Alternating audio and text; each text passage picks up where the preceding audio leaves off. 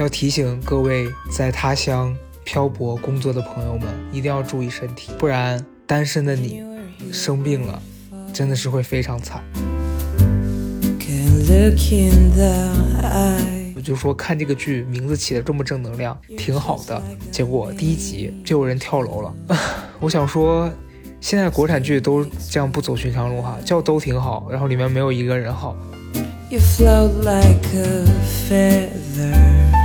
我觉得里面很讽刺的一个情节是，她有一天男朋友真的给她买了一个她想要的真包，然后她同事说：“你这个高仿做的真的不错。”就是其实真实的生活中也是，很多人可能真的到了那个位置，他背假的，别人也会觉得他背的是真的。那很多人就是他背真的，别人也会觉得他背假的。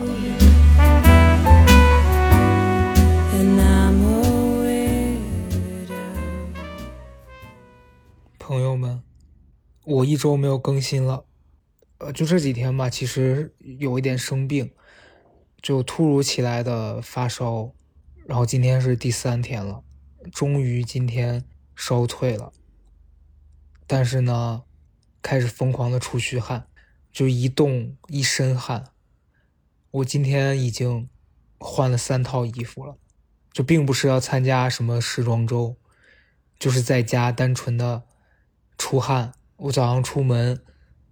送狗去洗澡，出去第一趟回来，一身衣服湿透。等到中午吃完饭去接它回来，又一身湿透，而且外面还下雨。我不知道你们现在听不听得到，楼上还在装修。嗯，这周我都不想再强调有没有嘉宾这个事儿了。反正我觉得播客一个人录也是录嘛，对吧？就这样，要提醒各位在他乡漂泊工作的朋友们，一定要注意身体，不然。单身的你生病了，真的是会非常惨。好了，不扯淡了，就是说，上一周其实一直觉得自己状态不是很好，就是因为出去出差来回跑之后，上周突然觉得没有什么可分享了，也不知道播客要录什么，神志也不是很清醒，我也不知道自己今天会说什么鬼出来的。嗯，反正呢，就是说今天的主题是什么呢？我觉得就不如聊一聊最近在看的一个剧吧。我不知道你们有没有看，我在他乡挺好的。这个剧呢，最近我不知道它算不算火，好像没有说像其他那些剧疯狂的上热搜什么的。但是我是真实的在追，因为现在判断一个剧你要不要追，其实我觉得是你愿不愿意为了它花钱，因为它有那个超前点播。但我觉得。再实名制的 diss 一下，我觉得他们这个点播还还蛮贵的，一集要六块钱，我觉得也太黑心了吧！你搞个三块两块的，我还有这个预算多点几集，一集六块，两集就十二，我会觉得说，那我就等盗版吧。反正 虽然是不太对的价值倡导，但是我真的也想呼吁一下这些平台，钱赚多少是个够呢？有必要那么贵吗？这个剧吧，呃，早期是因为去年年。底的时候吧，我有印象，在朋友圈看到金靖去拍了这个剧。前段时间突然他就开播了，开播之后呢，呃，我是有一个朋友，就我大学同学，他也来北京好几年了。他是一个非常喜欢在看剧的时候把自己完全带入的这样一个人。怎么讲呢？就是说小时候看《还珠格格》这种戏吧，很多人看完呢会对容嬷嬷这个角色在现实生活当中的演员。李明启老师大骂特骂我，据说他好像说什么坐公交车都会被人扔，呃，不是不让他上车，还会被小孩扔扔东西。就我这个朋友，他几乎就是也是一个这样子的观众。他在看任何戏的时候呢，如果男主角特别帅，他就会爱上他；如果里面有一个小三特别坏，他就会大骂这个角色，甚至因此而讨厌这个演员。所以有一天，我这个朋友就给我发微信说。我看了，我在他乡挺好的，金靖好会演呀，我都看哭了。所以在那天之后呢，我就想说，那不如我就抽空来看一下这个剧吧。它跟一般的剧来比，它其实确实一集时间也比较长，一集要七十多分钟，呃，相当于正常我们看的这种国产电视剧的两集的量了，差不多，就比两集稍微少个一点点，那是真的相当于一集美剧的体量了。嗯，反正我看完第一集，我当时的感觉是，挺震撼的，因为我那天的状态心情不是很好，我就说看这个剧名字起的这么正能量，挺好的。结果第一集就有人跳楼了，我想说，现在国产剧都这样不走寻常路哈，叫都挺好，然后里面没有一个人好，然后我在他乡挺好的，也没有谁过得真的是挺好的，反正就看完第一集我就。当时虽然说觉得，因为他整个的那个氛围什么的，让人挺有点丧，感觉到，但是你会觉得想要追下去吧？就因为我觉得里面讲的事儿都是我们生活中会遇到的事情，就这个戏。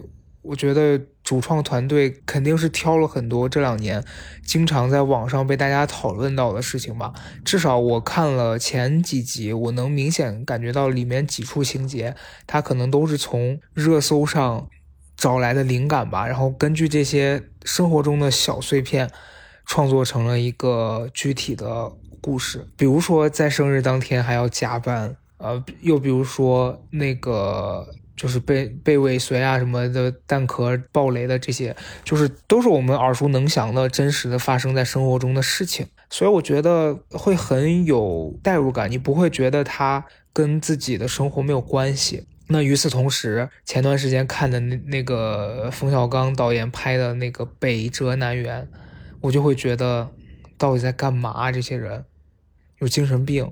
我不是说。谁有精神病？就是这个角色，感觉真的是有精神病。哪有人见面第一次就送别人一个洗衣机啊？我觉得太奇怪了。他这个戏里面有很多坐地铁的画面，就比如说第一集上来就周雨彤演的那个角色乔西晨一直在坐地铁嘛，然后坐地铁的时候会遇到各种奇奇怪怪的乘客啊，在地铁上吃包子啊，然后被挤得整个人脸都快。啪在那个车的玻璃上，就我觉得这种事情在生活中还是蛮常见的。虽然说我现在坐地铁的时间比较少啊，我不是凡尔赛说什么我现在好像不坐地铁，而是因为我住的地方现在，呃，我一般出门能骑车我就骑单车了。但是前几年刚开始来北京工作的时候，还是有大量的要坐地铁的这种机会，所以你会觉得。生活中就是这样子的。我记得，呃，有一个阶段，我只要出门，我就会戴着耳机，把自己和现实生活中的很多那些噪音啊、嘈杂的声音全都隔绝起来。当时是觉得，我戴着耳机，我可以不用听到很多我不想听的声音。你比如说，别人聊天干嘛的公共场合，你总会觉得这些声音会打扰到你，所以你选择戴耳机。可是戴上耳机之后，可能有一些生活中的细节，你也就因此而听不到了。有一次，我和钟正我们两个去台湾旅游吧，然后在机场，当时飞机就延误了，而且延误了好几个小时。我当时就戴着耳机坐在那个椅子上发呆，他就过来拍我说：“你把耳机卸了。”说：“你看看机场的环境有多微妙啊！”就是因为。航班晚点这件事儿发生了很多生活中的小细节，比如说那些乘客因此去跟工作人员呃争执，然后在这种飞机晚点的情况下，他他们争执的原因以及想去向别人索赔的这种，就是你你作为一个写东西的人，你其实在生活中看到这样子的东西，它都是你的素材。可是当时我就觉得这些东西不是很常见吗？为什么？还要专门去留意它，所以当时真的是感受不到。可是现在就会把耳机卸掉。我现在出门，除非说是特别觉得想要听点什么的时候，不然我就会选择不戴耳机了。包括我觉得他这个戏里面有一块特别写实吧，就是呃金靖的那个角色在。地铁上，然后因为有人把那个老人给挤到了，然后他就扶了那个老人一下，让老人跟他说谢谢，他就把耳机摘下来，想要跟对方那个回应一下，说没关系。我觉得那个那一点特别真实，是不像，呃，真实的很多国产剧里面可能会表现，就就是那种特别表面的那那种老人，老人动不动就是哎呦喂什么什么的，就那那种很浮夸的表现形式。你比如说我前段时间去。健身，然后上那个超级猩猩的时候，不是经常会遇到和陌生人共用同一个器械的这种情况吗。呃，我有一次就遇到一个一个一个陌生的大哥，然后他就是属于那种他可能很享受在这个一组一组的锻炼之间跟他的搭档加油，但我又是一个比较不喜欢跟陌生人有太多那种很很浮夸的互动的人，所以每一次他在我们。做完一组都练习之后，他会跟我说加油加油。他每一次每一次都说，然后他见到我没有给他同样热烈的反馈，他之后突然就变成那种声音特别小，就声音随着后面的组数越来越小，就是加油加油加油，就变成这样。我那天就觉得好奇怪啊，但我就是同时想给他热烈的回应，可是我做不到，因为真的太奇怪了。我就我真的是无法跟陌生人大声喊加油，我觉得太。可能还是我这个人比较比较那个矜持吧，反正就就是，对我觉得是生活里面是有很多这样子的细节的，所以他这个剧里面，我觉得无论是从表演方面来说，还是说真的是剧本里面要求这样写的，我觉得他们作为创作者。和表演的这些人都把它诠释的很好，这是我觉得这个剧的细节啊。再一个就是他可能挑选了很多主题，真的是在北漂啊，或者是其他城市奋斗的人会遇到的一些情况。你比如说像暴雷这个事儿，不管是 P to P 还是这种房租房子，它其实里面讲的那个房东。突然到你家把你家搬空了，然后其实是中介公司跑了这件事，我觉得应该就是在影射前两年这个叫什么蛋壳租房的这个暴雷的事件嘛。因为，呃，我为什么会对蛋壳这个事这么有印象，是因为，呃，我一直在北京之前都是租的自如的那个房子，后来有一度想要换蛋壳，因为感觉那个蛋壳他们的装修。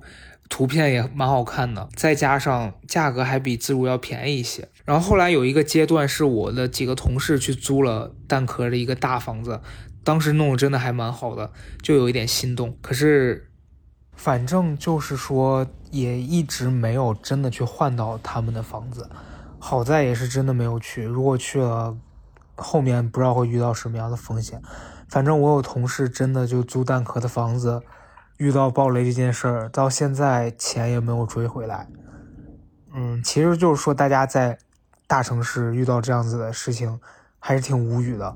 包括 P to P 这个事儿，为什么前面会提到？呃，然后中间他那个剧的中插会有一些那种广告，我就突然看到当年就一八年的时候，这个剧热播的时候，他的剧里面真的插了各种的这种理财软件的小广告。里面就爱千金，我也想到去年这件事闹得还蛮大的，就是说汪涵代言了这个事儿，然后这个这个产品爆雷了，好多人钱都没了。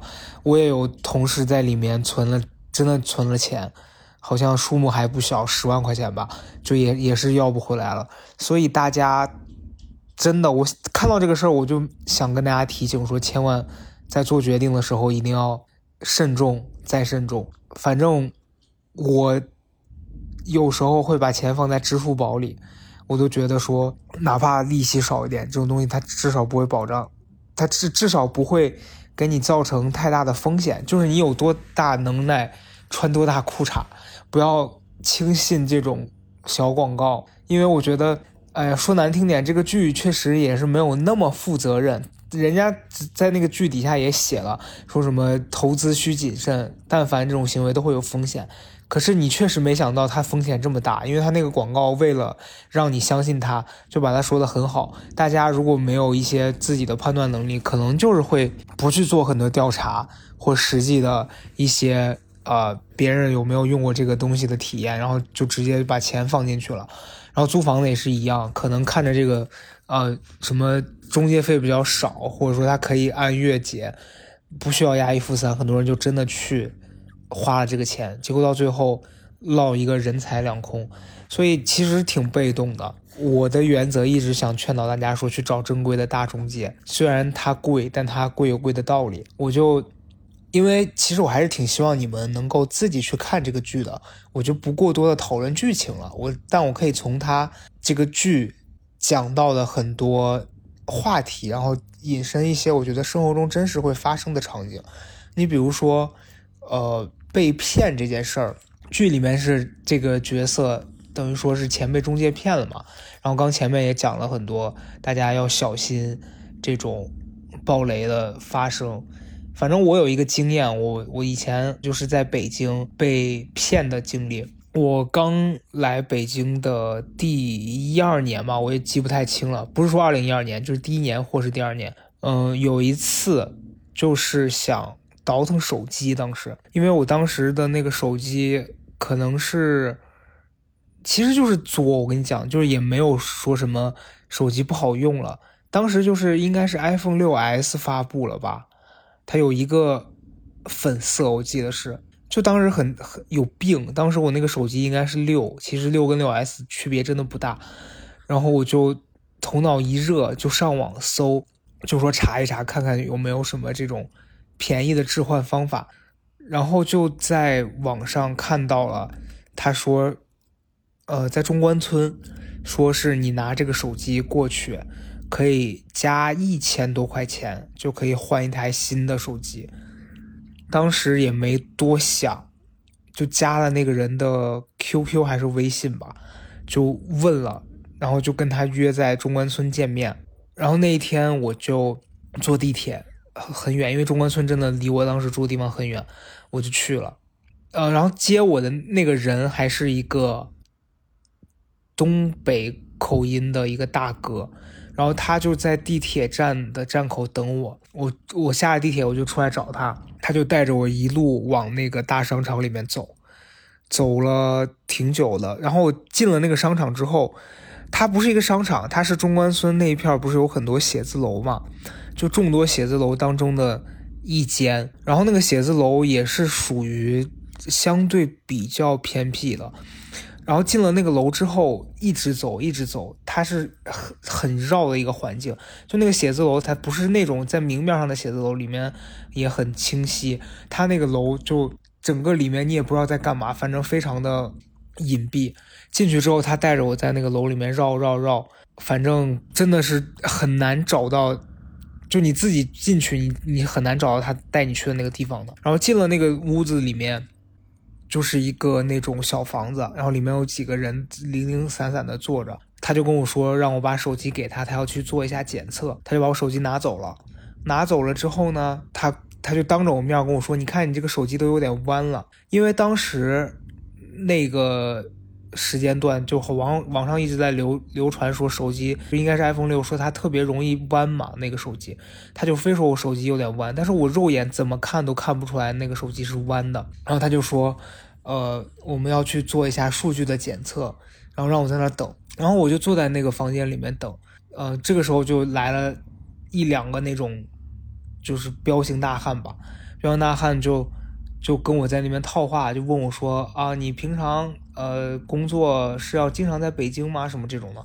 就我当时很奇怪，我来弄一个手机，你管我在哪儿？然后有一个男的，那个男的的外形特征特别像。杀人回忆，我不知道你们有没有看过那个韩国电影，反正它里面有一个傻子嘛，他跟那个傻子长得真的几乎一模一样，反正就是一个那种特征的一个男的，他他就问我说，呃，你的那个手机，呃，你要经常出差吗？你出省的话，就如果你离开北京的话，你对手机这个有要求吗？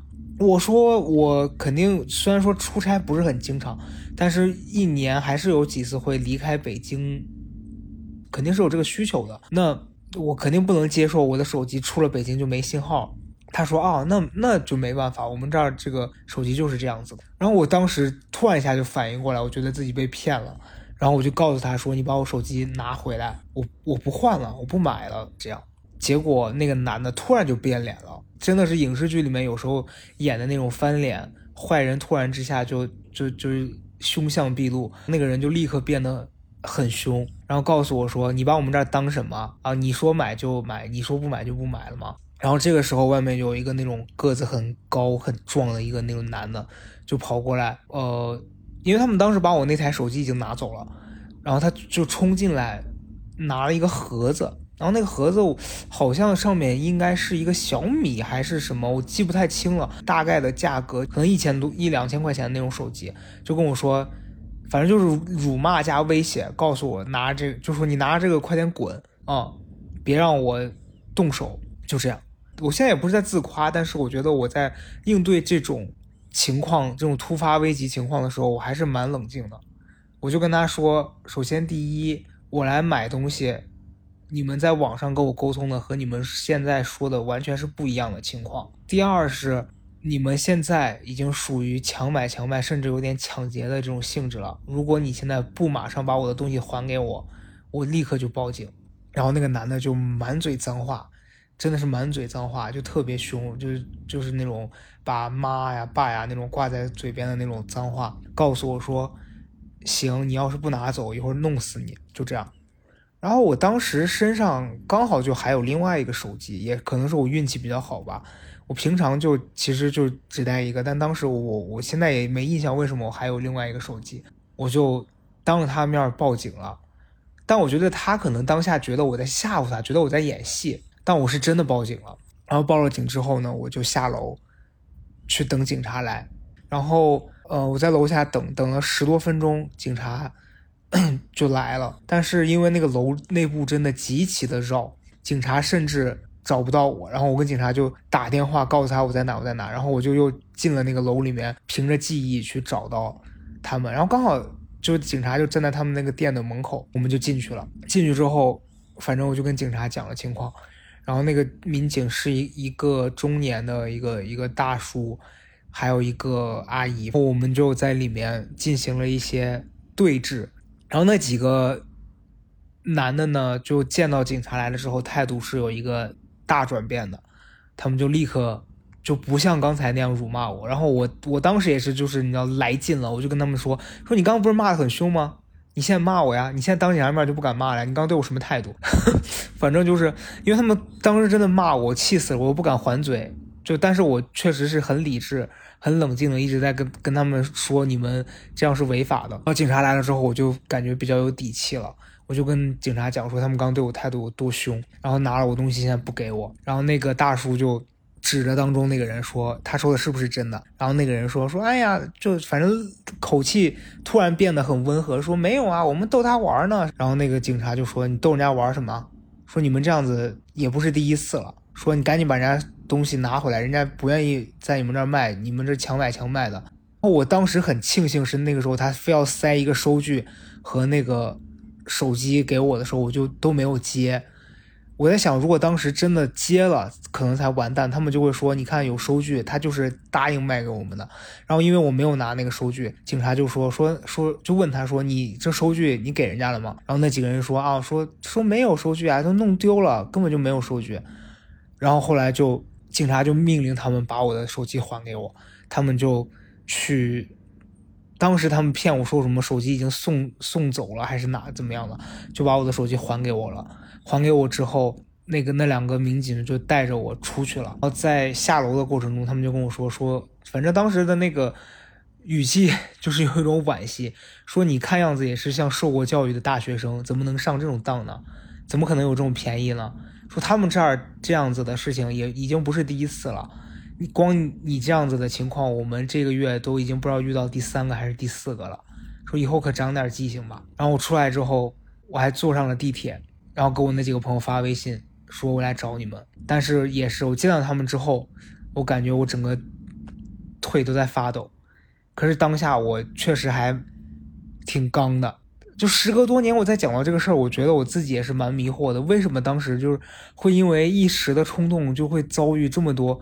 就其实这个事儿中间，但凡有一步如果出了差错，可能后果就蛮危险的。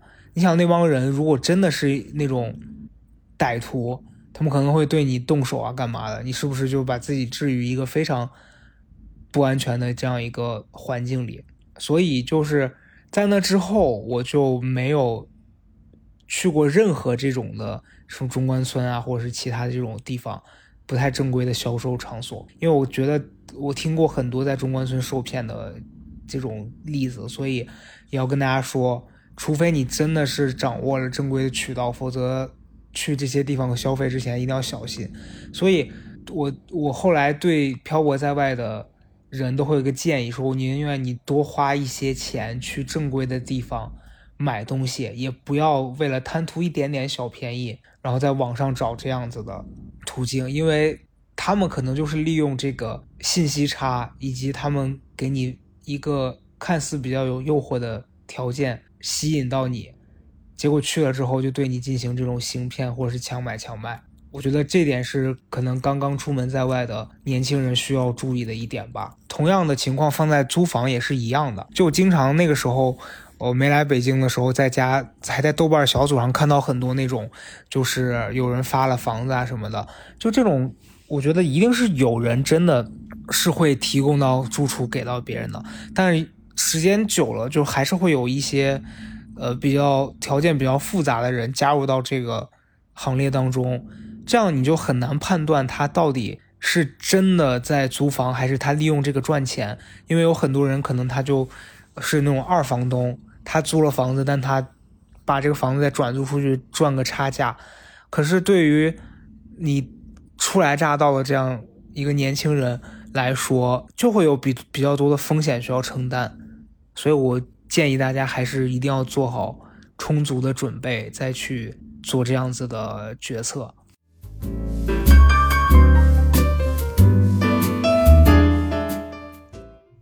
再一个就是里面有一个角色是孙千演的那个许岩，应该是叫许岩。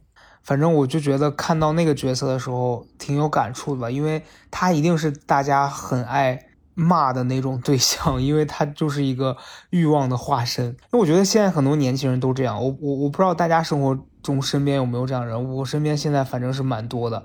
就这类人可能不会成为我的朋友，但是我经常会看到这些人的影子，就是他会很在意外表的，或者是说物质享受上的一些追求。比如说，可以一个月吃不上一顿好的。但他一定要把钱省下来买一个名牌包，就我是现在真的不太能理解这种行为了。我觉得真的是有多大能耐穿多大裤衩。我觉得奢侈品这种东西，在你买它不是说轻轻松松能把它当成一个包买下来，而是把它当成一个贡品要供人的那种情况下，你买它对你来说就是一种负担。然后这个角色他在里面就是会拼命的去追求这些奢侈品干嘛的？然后我觉得里面很讽刺的一个一一个情节是，她有一天男朋友真的给她买了一个她想要的真包，然后她同事说你这个高仿做的真的不错。就是其实真实的生活中也是，很多人可能真的到了那个位置，他背假的，别人也会觉得他背的是真的。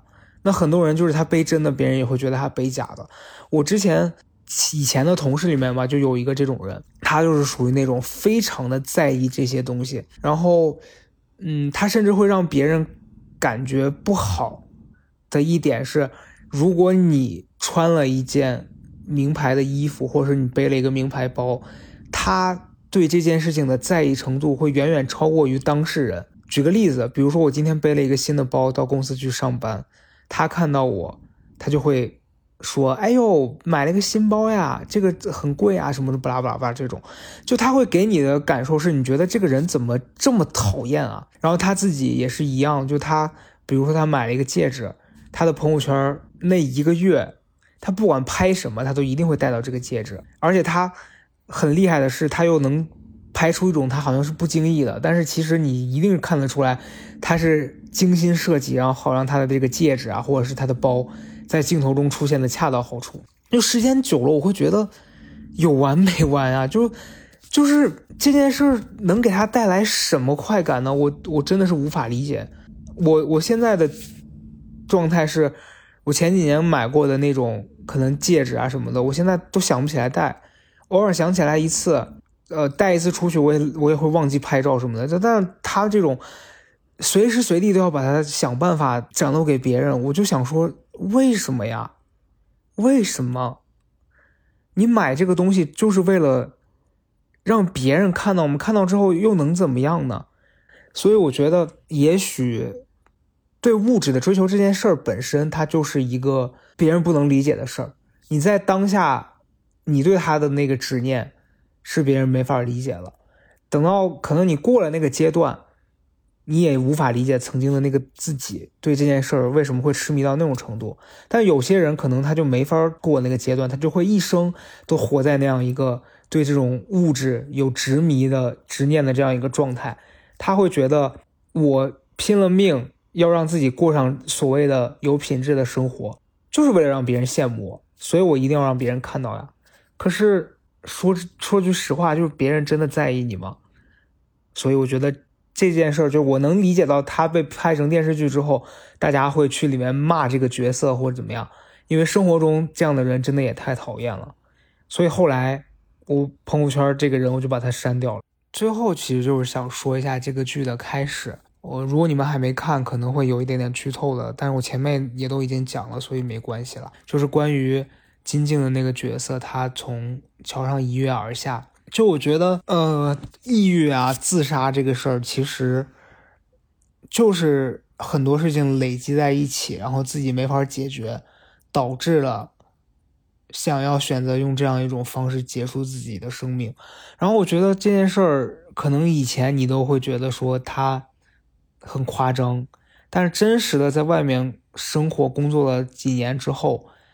你会意识到很多情绪上的事情就是没法和别人共享的，因为感同身受这件事确实我觉得是不太容易真的做到的。虽然大家都在说要站在别人的角度上去思考问题，要有同理心，可是它就是一件说起来要比做容易很多的事情。可是实际上，你你真的没法完全的做到感同身受。嗯，比如说我之前朋友在分手啊什么的时候，会跑来找我，希望我陪他度过他那段难熬的时间。然后后来可能我的经历就是，他很快找到了他新的约会对象，他就不需要我了。那对于我来说，我可能我心里曾经抱着一种期待，是说我作为。陪伴你的人，我需要你陪伴的时候，你也能在我身边。可是，如果你发现现实情况是他有了新的恋情之后，他就没有那么需要你了之后，这部分的那个虚空感是真的，你很难去就就是你你没办法去告诉那个朋友说，你有了新恋情，你可以为了我让你的这个恋情暂缓一下吗？就你说不出这个话来的。所以就是，我觉得这是一方面，另外一方面是，也许你在漂泊在外，你会发现很多事情是你没法跟过去的朋友共享的，这也是另外一个难处。你比如说，我前段时间四月份回西安的时候，见到以前的大学时期的好朋友，那个时候我们真的是什么都可以分享，可是到现在，大家的生活已经完全不同步了。你跟他讲，他还是愿意听，但是他可能就是没有办法再给到你一个你觉得他能帮到你的这样的一个答复了，因为大家每天面对的事情，每天过的生活都是不一样的，你让他怎么能站在你的角度去替你找到一个你想要的答案呢？所以就，哎，有的时候我觉得情绪出现很多不好的想法什么的，就是因为你觉得。没有人能够理解你，但这真的是生活里面的一种常态吧。所以我昨天晚上睡觉之前又没有那么想睡，然后就在听一个心理学的一个课程，然后它里面讲到的就是说，你每一次想到一个，就你想法一般会给你提出一个结论的时候，你应该去根据这个结论想一想是什么让你下这个结论的，就你的想法到底是什么。我在想，是其实任何悲观的想法，或是一些比较消极的想法，在你脑子里面出现的时候，你如果能往回退几格，问一问自己为什么会得出这样子的想法，也许你就会得到一些比较开阔的思路吧。那我最近因为状态不是特别好嘛，我报了一个那个正念写作营的那课，也是因为之前在。朋友圈看到不帮你去做了这个，然后我我就报了这个课。然后它是二十一天，每天你要先冥想十分钟，然后还有一个写作练习。我现在做到大概第八天了。就是我觉得冥想这件事儿也比较奇妙，是只要你脑子去控制自己，说我要专注，我要冥想，你的脑子就会不由自主的去想一些乱七八糟的别的事情。但是就是在八这八天当中，当中有一天，我觉得我是有稍微抓到了这个状态。就那天的感受是，你觉得自己马上就要进入到快睡眠的那个状态里了，但是你又还清醒着。然后那一刻，你能非常平静的去注意自己的呼吸，去感受自己周围的声音，但你又没有马上要睡着。但我昨天因为在发烧嘛。在听这个课的时候，在做冥想的时候，我就睡着了，然后再一醒来，哎，课程已经结束了。所以就，我觉得大家还是可以，就是如果如果有这方面的兴趣，也可以去尝试着接触一下这个课程。反正最近的感受没有很多，而确实最近比较累，就能分享的就这些了。还是希望大家能够在，不管你是生活在。其他城市还是在自己的家里面，都能找到自己舒服的状态吧。然后就也是真心的跟大家推荐一下这个剧，可以去看一下。好的，就这样吧，拜拜。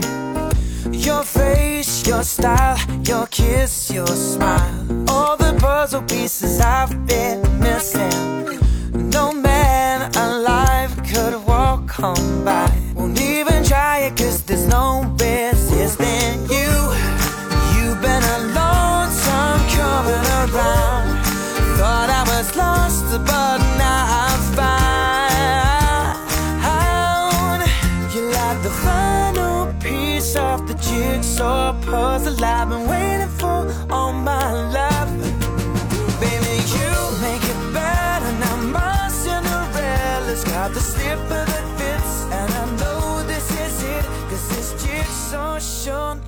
right.